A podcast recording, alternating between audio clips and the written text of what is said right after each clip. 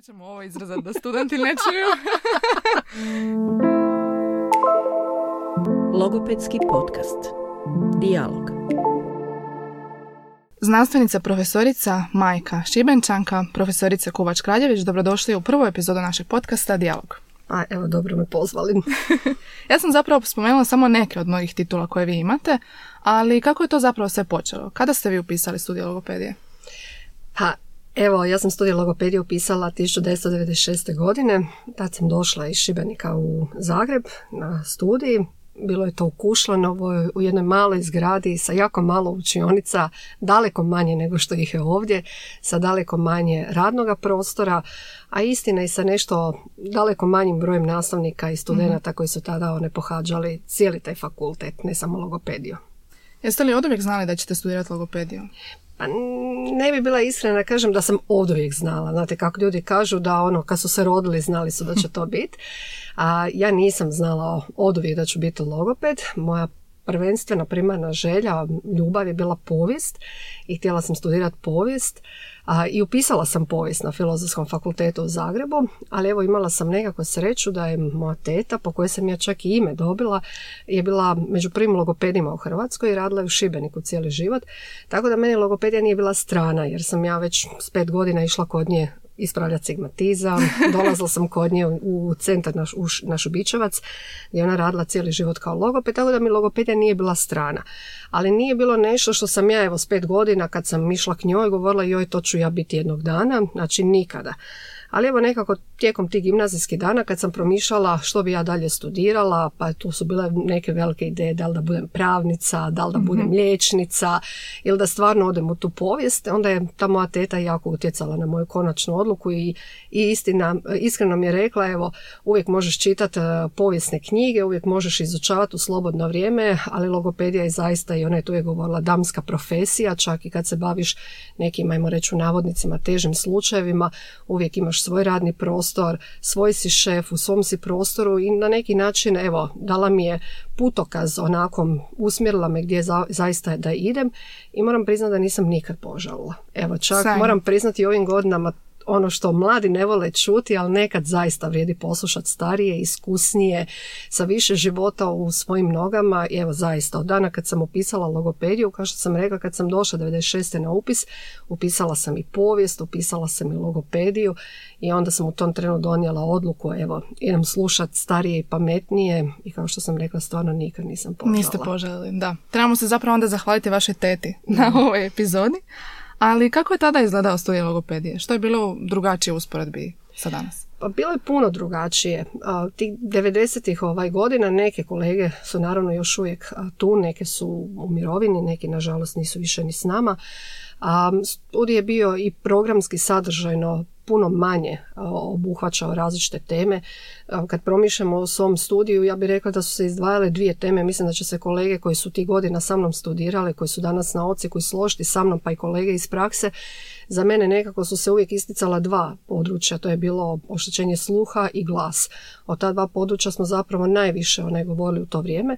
Program je bio potpunosti drugačije koncipiran, iako smo mi kretali od početka kao logopedi, kao rehabilitatori, kao socijalni pedagozi, jako puno, posebice prve dvije godine, s tim da je prva bila jako dominantna, bila je jako zajednička. Slušali smo jako zajedničkih one kolegija Tek tamo negdje oko četvrtog semestra nekako se to počelo više diferencirati i odvajati. I sad zapravo kad razmišljam, upravo taj program je doveo da ja dan danas znam i da sam znala tijekom studija daleko više kolega rehabilitatora nego socijalnih pedagoga jer smo bili jako puno u toj petici famoznoj koja je primala sto studenata. Tamo smo odrađivali sve zajedničke onaj kolegije. Mislim, studij se odnosu, kažem, na danas razlikovao i prema tome sadržaju, i prema broju studenata, i temama kojima smo se one bavili.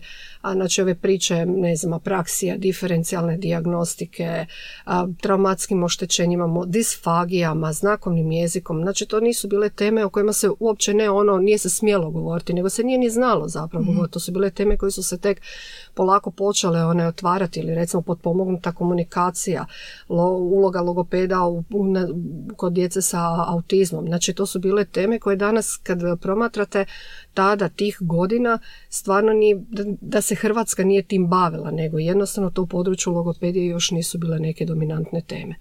Tako da evo, studij se kažem i brojem ljudi koji su studirali, tada se primalo 18 redovno i 5 na plaćanje, znači 23 studenata, to su bile jedne izuzetno male grupice, kad se sjetim i te desetke u kojoj su boravili naši onaj nastavnici, kojih je isto bilo upola manje nego što je bilo danas kolega na oceku za logopediju oštećenje sluha koji izvode taj studijski program, tada bi rekla da je i kapacitet Evo osim što je puno manji broj studenata upisivao logopediju tada, e, što biste rekli kada usporedite svoju generaciju kada ste studirali i našu generaciju, je li se promijenio tip studenta koji upisuje i studira logopediju kada gledamo recimo motiviranost, prolaznost, aktivnost studenta? Pa u nekim stvarima je velika razlika između tadašnjih studenata i današnjih studenata. Motiviranost bi rekla i ovaj natjecateljski duh za opisati logopediju je uvijek kontinuiran. Znači i tada 90. godina morali ste se izboriti za svoje mjesto na logopediji.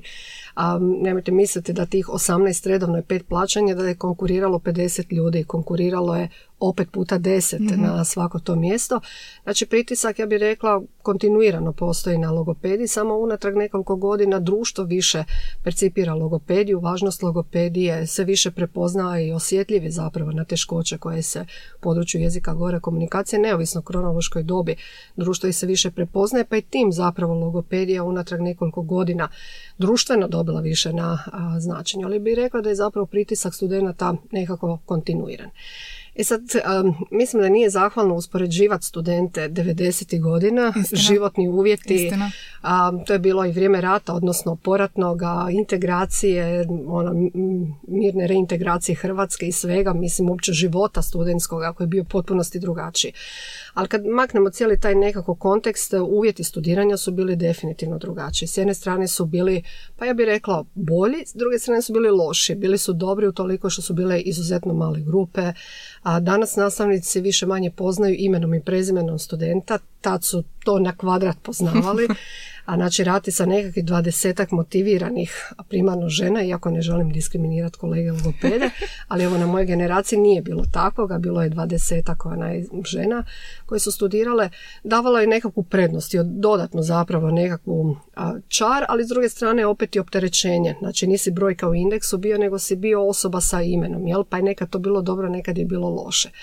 Ali ono što danas kad uspoređujem studente i tadašnje, pristup informacijama bio je puno teži. I studenti su tad puno više cijenili informacije, jer se njima nije lako dolazilo. mm Znači, naći nekakav članak, pristupiti nekoj knjizi, literaturi, odlaženje kod nastavnika da ti donese privatnu literaturu koju ti onda čitaš, čuvaš. Znači, i taj odnos prema znanju, ja bih rekla, bio je drugačiji. A ne danas da kažem studenti su nezahvalni prema znanju, nego je naprosto pristup informacijama. Čak od ovog Merlina kad krenete, mm tu su studenti vrlo rijetko vjerovatno imaju um, nemogućnost, ali potrebu otići u knjižnicu, sjeti u knjižnicu, posjeti nacionalnu knjižnicu. Ta 90. godina ste se morali boriti za svoje mjesto u nacionalnoj knjižnici da biste učili, da biste došli do knjige, da biste došli do literature. Danas je to puno lakše dostupno. Danas studenti puno toga više mogu, ajmo reći, skauča učiniti, ali je to pitanje je li je to uvijek baš i najbolji onaj način i je li je to način na koji onda razvijamo dobar odnos prema znanju, prema profesiji, prema odgovornosti, prema etičnosti. Tako da teško uspoređivati generacije prije 30 godina i današnje mm generacije, jer kažem uvjeti u kojima se odrastalo i živjelo i studiralo bili su definitivno drugačiji, tako da svako vrijeme nosi neko, neko svoje plus i minuse. Ja mislim da student u svakoj priči treba uvijek težiti onome plusu i da, da maksimalno više, ne u lošem smislu iskoristi, nego i pridonese zapravo tom svom procesu obrazovanja. Evo da se vratimo malo na vaše studentske dane. Već ste spomenuli da je to bilo jedno teško razdoblje a kada gledamo okolnosti, ali možda ako se sjećate nekakvih e, lijepih uspomena, ako imate neku anegdotu za podijeliti, kakav je bio vaš studentski život? Pa unatoč ovo što sam rekla je to bilo po, postratno onaj razdoblje kad sam ja došla ovaj, u Zagreb i to iz Šibenika iz jedne cijele situacije četvrogodišnjeg rata dolje Um, ja moram priznati moje gimnazijsko odrastanje, unatoč tome što smo gotovo dvije godine proveli u skloništu i fakultetski život, studentski najljepši dio moga života. Ja to uvijek kažem. Svi kažu, to svi kažu. To je zaista ovaj, tako. Mislim, čak ovo kad vas vraćam, ono, ne, naravno da mlade ljude ne mogu vratiti u 90, ali oni koji su moji godina i koji su stariji onda razumiju zapravo taj kontekst. Znate, živjeti u studentskom domu sa 4000 ljudi, od koji su svi imali neku, ajmo reći, tu ratnu priču. Bilo je puno izbjeglica iz eh, Bosne i Hercegovine, iz različitih dijelova, naravno, Hrvatske. Bili su neki specifični, smiješni uvjeti. Sjećam se kolega sa studija strojarstva koji su došli do zadnje godine i polagali ispite s prve godine. I moje čuđenje kako je to moguće, pa da, imali su bezuvjetne upise. Znači, bilo je bitno da ideš iz godine u godinu, da slušaš, a ispite ćeš već nekad one riješiti. Znači, to vrijeme je opet nosilo neke svoje one specifičnosti. Ali priznam da mi je taj studentski dio na Savi bio predivan. Upoznala sam jako puno ljudi, neki od njih dan danas se čujem u kontaktu sam, čak nisu niti logopedi, nisu s našeg fakulteta, nego totalno u nekom drugom području. A, stvarno je bilo jedno lijepo vrijeme, nekakve skromnosti, jednostavnosti, nije bilo velikih razlika a, u tom studentskom domu. Ljudi su bili, mislim, čak i socioekonomski nekako onaj, slični sa nekakvim sličnim ili približno sličnim životnim pričama, a, povijesti u svojoj obitelji, s čim su došli, iz kojih onaj područja, ali postalo je nekakvo stvarno povezanost iz studenata. Vjerujem da je to i danas tako na Savi, da kad ste osuđeni jedni na druge, da se onda veselite i, i nekakvim skromnim a, paketima koje vam roditelji pošalju i veselite se odlasku kući za Božić, Uskrs, iako je naravno danas putovat i u Šibenik ili u Dubrovnik ili u Vukovar daleko lakše nego što je to bilo prije 25-30 godina kad smo putovali po 6-7 sati, nikad doći, nije bilo autoputa, čak se u jednom periodu putovalo i preko Senja, Karlobaga, Puhne, Bura, nije postala famozna Macola, jel, na kojoj se i danas staju. Ovaj, ali je bilo zaista lijepo. Evo, a, ja sam čak, kažem, sretnica da sam studirala tih godina kad je 98. godine su bili vatreni. Onda vam je jasno što je bilo na Savi. Bilo je vatrenije nego kod vatrenih. Znači, to je recimo bio šesti, sedmi mjesec kad zaista, ja mislim, niko 4000 ljudi nije trena učio tih dana. Iako su rokovi. Iako su rokovi, mislim da smo svi te godine u, u rujnu radili i da su profesori znali zašto su odmarali u lipnju i srpnju, a zašto smo radili u rujnu. Ovaj, ali bila je ta ljepota, bila je ta čar čekanja te i loše hrane i neka dobre hrane u menzi, tih sladoleda u, na Savi i tih tulumarenja um, o, po sobama, hodnicima i vatrenih 98. godine. Mislim, zaista ono je predivno iskustvo. Um, evo, tad smo plakali da nam je Kušlanova bila daleko sa Save jer je dobar dio nas živio, ali evo, danas je to nešto što zaista povlačim tu rečenicu i Kušlanova Savi uopće nije bila daleka. Kad Joj. pogledamo gdje se danas Kad nalazi čuju ovo.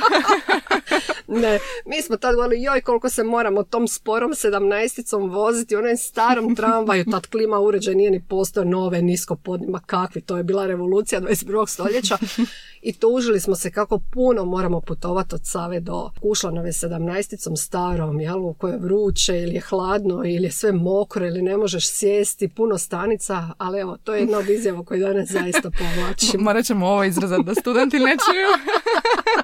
Em, htjela sam vas pitati, već ste spomenuli da ste zapravo došli iz Šibenika u Zagreb i znate da i mnogi naši studenti tako također dolaze iz različitih okruženja. Pa kako ste se vi snašli s tom promjenom i što biste možda preporučili našim budućim studentima koji čeka isto takva neka promjena? Pa ja sam se jako dobro snašla sa tom promjenom. Meni je bilo ogromna želja okusti život u nekom većem gradu kad dolazite iz jedne manje sredine u kojem zaista imate osjećaj da svakoga znate, da se dan događa uvijek na isti način, da dan jako, jako dugo traje. A, tada je meni odlazak u Zagreb bila i moja želja, mislim jedno ogromno moje iskustvo i evo sad u nešto starijim jel, godinama s odmakom od 25 godina od tih studentskih dana kad razgovaram sa svojim prijateljima, poznanicima koji nisu okusili takav studentski život jer su iz Zagreba i tu su ostali, zaista svi kažu da je to nekakav životni minus veliki koji imaju. Ja mislim doći u Zagreb, a, živjeti u studentskom domu ili u privatnom stanu, ali odmaknuti se od roditelja, boriti se svakodnevno sa svim životnim obavezama, profesionalnim obavezama. Zaista čovjeka s 18-19 godina izgradi puno brže nego kad ostanete kod svojih roditelja gdje vas je Naravno, dalje, da. dalje dadilja, čuva, njeguje, brine o vama. Tako da ovo nekad kad čujemo joj ti južni Hrvati, odnosno ti koji došljaci koji dođu iz južnih krajeva ili istočnih, oni su puno otporniji, snalažljiviji, lakše sve to odrade, pa ja mislim da dijelom dolazi upravo iz te priče. Znate, Mhm. kad su 18 godina morate odrast, onda naravno da to iskustvo donesete sebi u život puno ranije i da ste za život dalje spremni i nekako ste bogati zapravo sa tim iskustvom. Tako da bi ja rekla svim mladim studentima da se ne boje toga, da se ohrabre, da je zaista studentski život jedan lijepi dio života i mislim kad promatramo i obrazovanje, ovo osnovno i srednjoškolsko obrazovanje gdje zaista imate svakodnevni pritisak, neizvjesnost ispitivanja, hoće vas prozvat, pa je danas test, pa imate pravo dva testa, tri testa, pet ispitivanja, ne znam što sve pravilnici donose.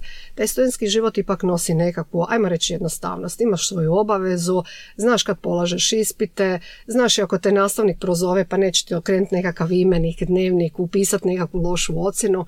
Tako da je, to je jedan malo, naravno, on nosi puno odgovornosti, puno obaveza koje studenti moraju prihvatiti, ali ponovo nosi nekakav, ajmo reći, malo lagodniji, ljepši dio tog obrazo, obrazovanja, ja bih rekla, u tome.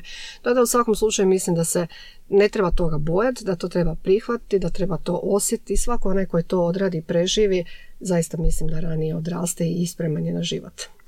Vi ste po završetku studija logopedije upisali poslijediplomski studij lingvistike. Da. I što vas je odvelo u tom smjeru zapravo? Pa odvelo me prvenstveno, ne znam koliko znate, ali um, logopedija je kao jedinstveno znanstveno polje postalo tek 2009. godine. Dok nemate svoje jedinstveno znanstveno polje, vi ne možete organizirati svoj doktorski studij. Mi smo radili na tome i zahvaljujući upravo profesoru Hedževeru i još nekim tu profesorima sa našeg ocika, mi smo ishodovali 2009. da u novoj klasifikaciji znanstvenih područja polja logopedija bude samostalna. Znači ona više nije kako je do tada pripadala u to polje defektologije jel, sa i socijalnom pedagogijom i edukacijskom rehabilitacijom. Što znači da mi do 2009. nismo imali sa, samostalni doktorski studij koji logopeda obrazuje dalje u znanstvenome polju logopedije. Ono jedino što ste mogli učiniti je nastaviti zapravo u tom nekakvom defektološkom polju. Što je ponovo značilo nekakve zajedničke kolegije, udružene, nekakva zajednička priča a svi triju ovaj studijskih programa, što meni nikako nije bila opcija jer sam smatrala da u tom smislu neću puno profitirati. A s obzirom da me jezik jako zanima i da sam znala i s obzirom da sam znala da ću se uz profesoricu Kovačević koja je bila moj mentor, ima šefica prva, a šefica tu na ocijeku, da ću se baviti jezikom, onda je lingvistika zapravo bila jedini nekakav logičan a, izbor a, u tome. Znači nije baš da je bila paleta neke velikog mogućnosti izbora u tom smislu, ali evo, između onoga što je ERF u tom trenutku nudio i onoga što su bile nekakve moje profesionalne želje i interesi čime bi se bavila u području logopedije, lingvistika je nekako ispala kao najlogičniji odabir. Koji su neki glavni izazovi s kojima ste se susretali tada? Joj, bilo je jako puno izazova. Ja bih rekla da je najveći moj izazov, ja sam došla 2000. na studij logopedije, najveći izazov s kojim sam se godinama borila, zadržala sam se tamo 8 godina na, na tom doktorskom studiju, znači tad je isto sustav bio drugačiji, četiri godine poslije diplomskog, onda četiri doktorskog, znači ja sam prvo išla na magisterij znanosti, onda na doktorat znanosti, a najveći izazov mi je u tih osam godina bio približiti lingvistici logopediju. Ja mislim da negdje svaki četvrti nastavnik na studiju lingvistike se čudom čudio što ja radim na tom studiju, kakve je vezi sad lingvistika sa a, logopedijom. Tako da je, nekad je to bilo jednostavno za objasniti, nekad je bilo to malo onaj teže za objasniti, neki se čak nisu s time niti onaj slagali. Um, ali evo, ja sam taj studij završila i na svojem magistarskoj razini i doktorskoj razini. Moram reći da sam od lingvistike jako puno profitirala jer sam dobila jednu veliku širinu u jezičnom funkcioniranju. Znači nije posao lingvistike da vas pouče o jezičnoj patologiji, kako to onda činiti u terapijskom radu, ali vam daje nekakvu ovu pozadinu jezičnog procesiranja, jezičnog usvajanja, promišljanja o jeziku, različitosti među jezicima, tipologiji, znači sve nešto što evo kao znanstvenik u području, ajmo reći jezične katedre na logopediji zaista možete onda široko i primjenjivati. Evo, tada ste bili studentica doktorskog studija, a danas ste voditeljica doktorskog studija poremećaj jezika, govora i slušanja. Možete li mi malo nešto više reći o tom studiju? Pa evo, mi smo stvarno ponosni, ja bih rekla cijeli studijski vijeće studija logopedije sa našim prvim doktorskim onaj, studijem logopedije u povijesti logopedije. Znači, naš studij je krenuo 2017. godine, ali evo 2009. je zapravo prekretnica uopće ono nekakav zakonski okvir, mogućnost da mi krenemo u izradu našeg doktorskog studija. Čim smo to dobili, negdje 2010. godine, polako smo počeli raditi na našem doktorskom studiju. Dugo je trajao taj proces. Znači, trebalo je ući uopće u priču što znači organizira doktorski studij, kakva je struktura, što se traži novim, prema novim pravilnicima doktorskog studija. Isto to vrijeme 2010. izlazi pravilnik sveučilišta u Zagrebu, kako to činiti, pa znate, uvijek morate čekati tu zakonski nekakve okvire da to možete posložiti. I onda ta procedura dugo traje, pa vrednovanje sveučilišta, pa agencije za odgoj i obrazovanje, pa morate dobiti puno dopusnica to je zapravo razlog zašto smo mi cijelu priču završili koncem 2016. A 2017. krenula je naša prva generacija doktorskih studenata, 2022. Evo, ja se nadam i u proljeće 2023. će krenuti treća generacija studenata. A struktura našeg doktorskog nije ni po čemu specifična, kao što sam rekla, postoje pravilnici koji vam daju taj okvir kako doktorski studij trebaju onda strukturalno izgledati. Znači on traje tri godine, a naravno sadržaj studija je specifičan. Naš studij je specifičan utoliko što smo mi na prvoj godini usmjereni isključivo na statističko-metodološke kolegije, etiku, akademsko iznošenje ili komunikacija kako zapravo te znanstvene podatke iznositi. Sa nekim tek temeljnim ono odrednicama, temeljnim znanjima, spoznajama iz područja jezika, govora, komunikacije, glasa, gutanja i sluha. A onda na drugoj godini naši studenti uzimaju tri izborna kolege iz područja svoje teme doktorske dizertacije i zapravo u vrlo malim grupama, znači vrlo često to završi na individualnoj razini sa različitim nastavnicima u tom području polako počinju pripremati brusti svoju doktorsku dizertaciju. Tako da evo druge godine su, ali već i na prvoj godini kroz različite doktorske radionice, mi od samog početka radimo s našim doktorantima na temi njihove doktorske dizertacije. Znači kako je uspostaviti, kako metodološki, kako teorijski, zašto je ona znanstveno relevantna za naše područje. Pokušavamo sve više povezivati naše doktorante sa inozemnim a, mentorima, šaljemo ih vani koliko možemo, a, tako da evo zapravo nam je želja negdje napratu internacionalizaciju našeg doktorskog studija. Koliko trenutno imate upisanih studenta? Pa u ovom trenutku aktivnih imamo 22 na dvije generacije. Mi ne očekujemo veliki broj studenata, znači mi ne želimo masovnost na doktorskoj izobrazbi. Mi moramo čuvati nekakvu tu piramidu, ajmo reći, logopedskog područja, tako da ne očekujemo da ćemo u narednih deset godina obrazovati 100 logopeda u, u doktorskoj toj izobrazbi.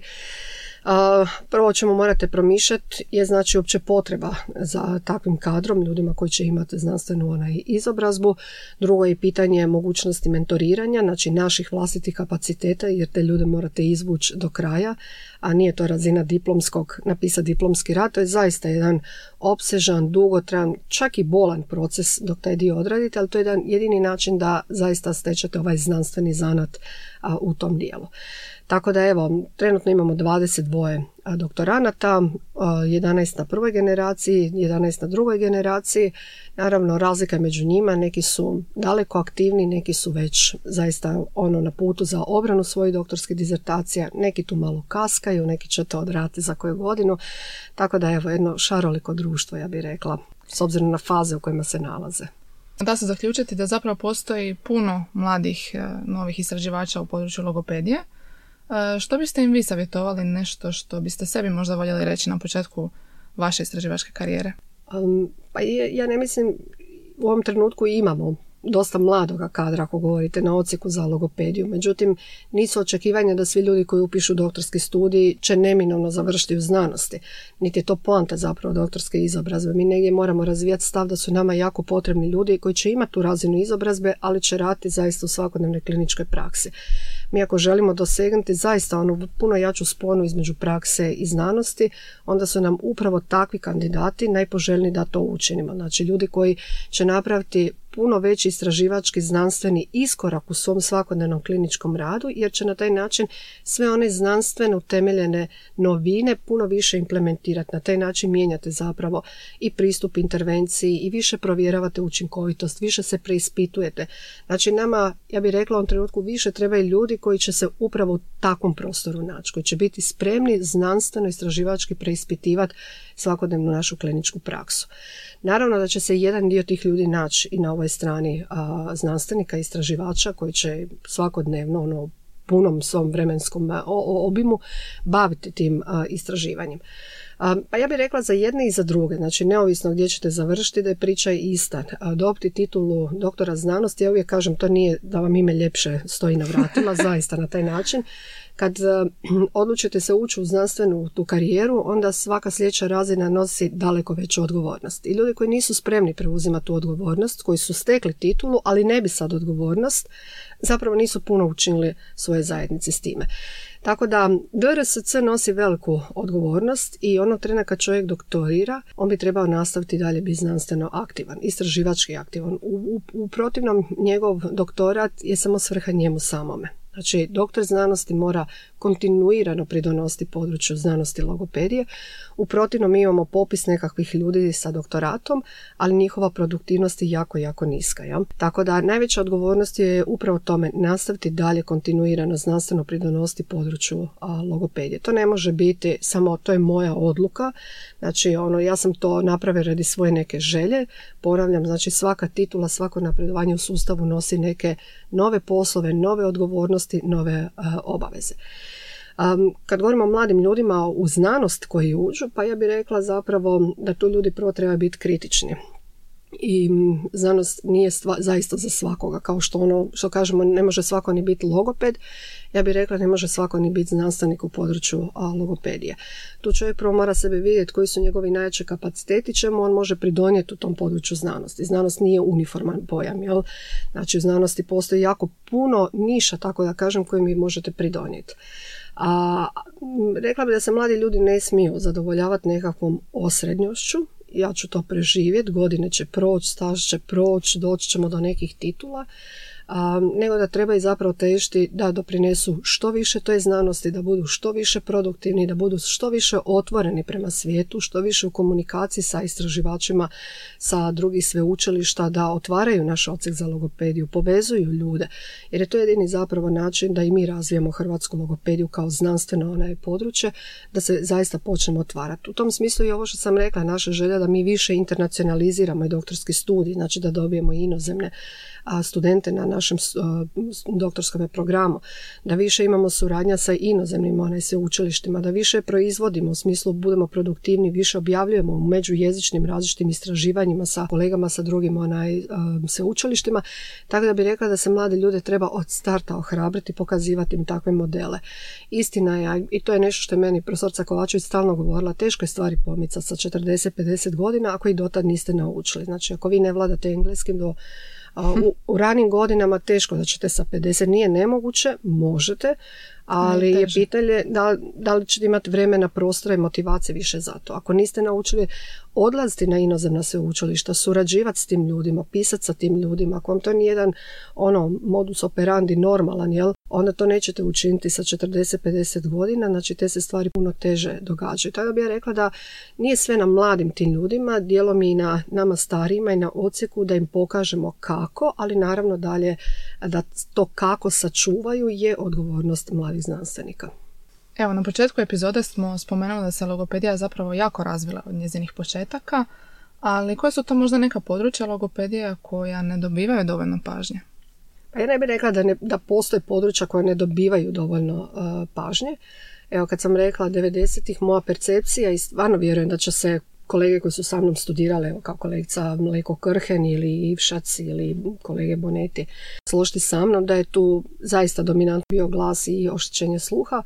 Um, istina u zadnjih 10-15 godina ja bih rekla da je napredak logopedije zaista velik bio i da je i dijelom i to što smo mi znanstveno učinili u logopediji i promocija i stručni doprinosi koje je logopedija učinila. Ne želim samo reći logopedija kao ocijek za logopediju, govorim cjelokupna logopedija, govorim i našim kolegama logopedima u praksi koji tome pridonose, koji promoviraju logopediju, koji imaju izvrsne rezultate. Govorim i o znanstvenoj podršci u tom smislu, ne samo tu na fakultetu, nego i drugim institucijama gdje se to provodi.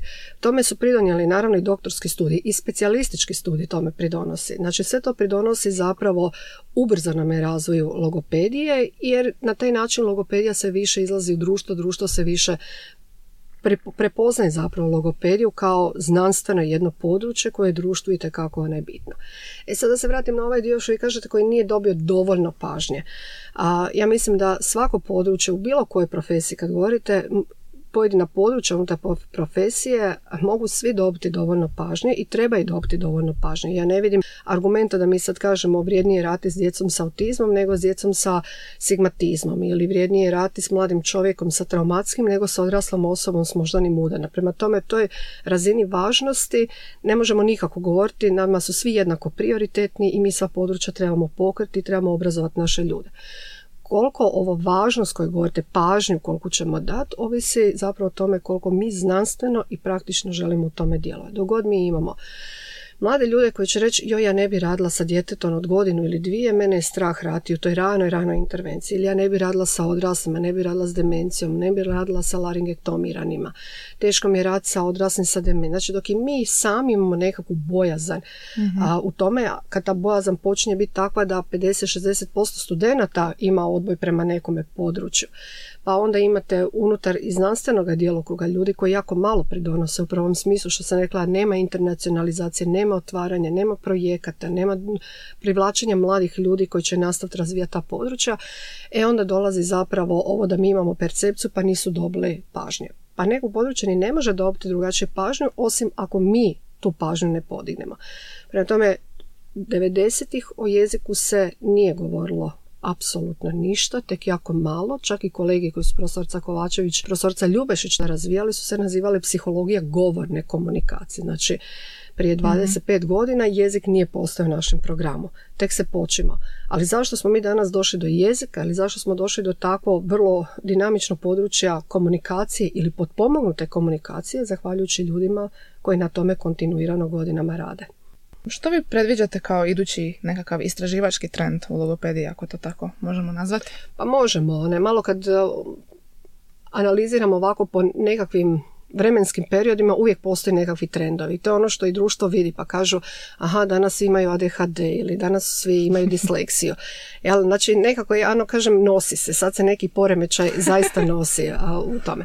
Tako da vjerujem da će ti trendovi, nešto se nosi, biti u budućnosti. Sigurno će biti nešto što mi danas ne možemo razgovarati. Znači ona priča koja sam rekla 90-ih, mi nismo komunicirali ni o potpomognute, ni o komunikaciji, ni o praksi, ni o dizartriji, jer se o tome tad nije komuniciralo. Znači sad kad o ovome razgovaramo, u budućnosti će biti sigurno neke nove teme, neka nova terminologija, diferencijalna dijagnostika će dovesti do nečeg novog o čemu mi danas ono nije da nismo htjeli razgovarati, nego ne znamo čemu mhm. bi u tome u budućnosti. Tako da će sigurno biti nekakvih a, trendova u tom dijelu. Pa ja bih rekla da će, vam, da će se trendovi zapravo mijenjati opet s obzirom na okolnosti u kojima ćemo živjeti. Jedna od najbitnijih stvari koje će se mijenjati je priča dvojezičnosti. mm Jer je to nešto što mi ne možemo spriječiti.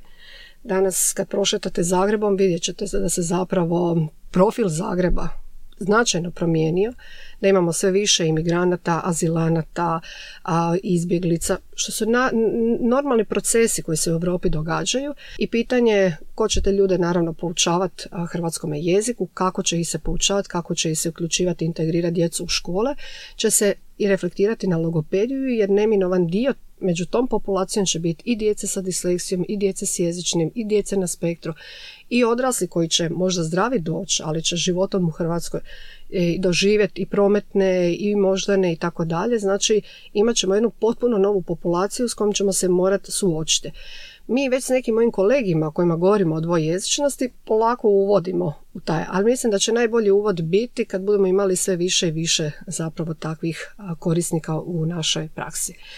A, mislim da će se trend nažalost mijenjati u tom smislu da ćemo imati sve više starije populacije jer kao društvo jako starimo što zapravo i negdje moramo sami sebi poslati poruku da se moramo sve više okretati prema odraslima, prema procesima starenja, neurodegenerativnim procesima, moždanima, sve ono što zapravo te godine one nose i da tu nećemo više imati takav mogućnost određivanja ne bi ja radila sa odraslima, nego bi radila ona s djecom. Ne znači da nećemo imati djecu koja im sa teškoćom, njih će uvijek biti, ali s obzirom na ovaj drastičan pad u zadnjih deset godina populacije Hrvatske, sve više starijega stanovništva, nama će se zapravo struktura u postocima, prevalencija jel, tih poremećaja značajno promijeniti. Tada bi ja rekla da ćemo se morat usmjeriti i prema procesima starenja i starijoj populaciji, veća podrška starijih, ali naravno i priča dvojezičnosti i mislim da će sve aktualnije biti rasprave o preispitivanju učinkovitosti kako dajemo terapiju. Do sada smo nekako puno više orijentirani na kliničke slike pojedini poremećaja, diferencijalnu dijagnostiku, dijagnostiku, puno manje govorimo o terapiji, kako terapiju planirati, kako je kontrolirati, kako je evaluirati, ko će financirati terapiju, znači ovaj management i o tome ne razgovaramo, ali isto nešto što će nas okolnosti i životni standard i stanje u državi i manje novaca koje imamo i tekako reflektirati na način funkcioniranja i logopedije kao struke. Evo, u ovoj smo epizodi zapravo imali jako dobar pregled, barem dijela onoga čime se vi sve bavite. A što biste vi izdvojili kao neko najdraže područje vašeg rada ili nešto u čemu najviše uživate? Pa, znanost, mislim, prvo logopedija je zanimljivo područje samo za sebe. Znanost je uvijek intrigantna, uvijek je dinamična, uvijek je aktivna. Znači, znanost ne može mirovati. Kad znanost počne mirovati, znači da smo sve riješili, da nas više neće biti, neće biti potrebe za znanstvenicima. Međutim, evo, kod nas se uvijek nešto događa, puno stvari, mene, ja zaista priznajem da ja svoj posao volim, jako volim raditi, nikad mi nije teško, naravno postoje dani kad vam se ne da, kad vam sve ide na živce, kad vas administracija, birokracija opterećuje mjesto da se bavite nekim pametnim stvarima, ali u načelu puno stvari me zaista ona je oduševljava. Sve više volim raditi naravno sa doktorantima, ne samo zato što je to nešto novo u našem području, nego zato što je to nešto intrigantno, njih zanima, oni su u procesu, moraju doći do toga znanja. Jako volim raditi sa kolegama iz stranih sveučilišta jer tu uvijek učite nešto novo, vidite kako ljudi na drugačiji način funkcioniraju, kako sustav funkcionira na drugačiji način, kako etika, metodologija funkcionira i na drugačiji način i na taj način jako pridonosite promičbi i sveučilišta u Zagrebu i Hrvatske u svijetu, nešto što nam mora biti svima zapravo motivacija u tome. Um, evo, ja uvijek priznam, ja sam uvijek sretna kad nešto objavim, kad napravimo nešto veliko, dobijemo projekt, objavimo neki test, objave se radovi, mi se veselimo i malim stvarima a ja svaki put kad nešto, kad izađe nešto iz publikacije, kažem evo još jedno moje znanstveno dijete. Znači ja imam svoju djecu, ali svaki moj uradak je moje znanstveno dijete. To znaju moje kolege, ja kažem evo ponosna sam i na ovo znanstveno dijete, tako da evo što god radimo, jel pišemo članke, je li radimo na testovima, je li prijavimo projekte, je li radimo na razvojnim primijenjenim projektima na kojima se više radimo i to je negdje poruka Europe zapravo da se moramo okrenuti prema tim razvojnim projektima, znači projektima koji na temelju znanstvenih dokaza generiraju nešto konkretno za samu praksu. A, tako da evo, što god radimo, ja mislim da ja i moj tim u svemu vidimo zaista onaj neko zadovoljstvo i sreću i presretni smo kad dođemo zapravo do kraja. To nam je ono puno puta kažemo joj samo da ovo završimo, aha i šta onda, nećemo odmarat. Kad to završimo onda opet pokrenemo neki onaj novi projekt i to su sve veći, veći projekti i Evropske unije i evo, svaki put neko novo zadovoljstvo. Evo, divan, divan način za završiti i zaokružiti našu prvu epizodu. Profesorice, ja vam se zahvaljujem na gostovanju. Zahvaljujem se i našim slušateljima koji su nam se pridružili u prvoj epizodi našeg podcasta Dialog.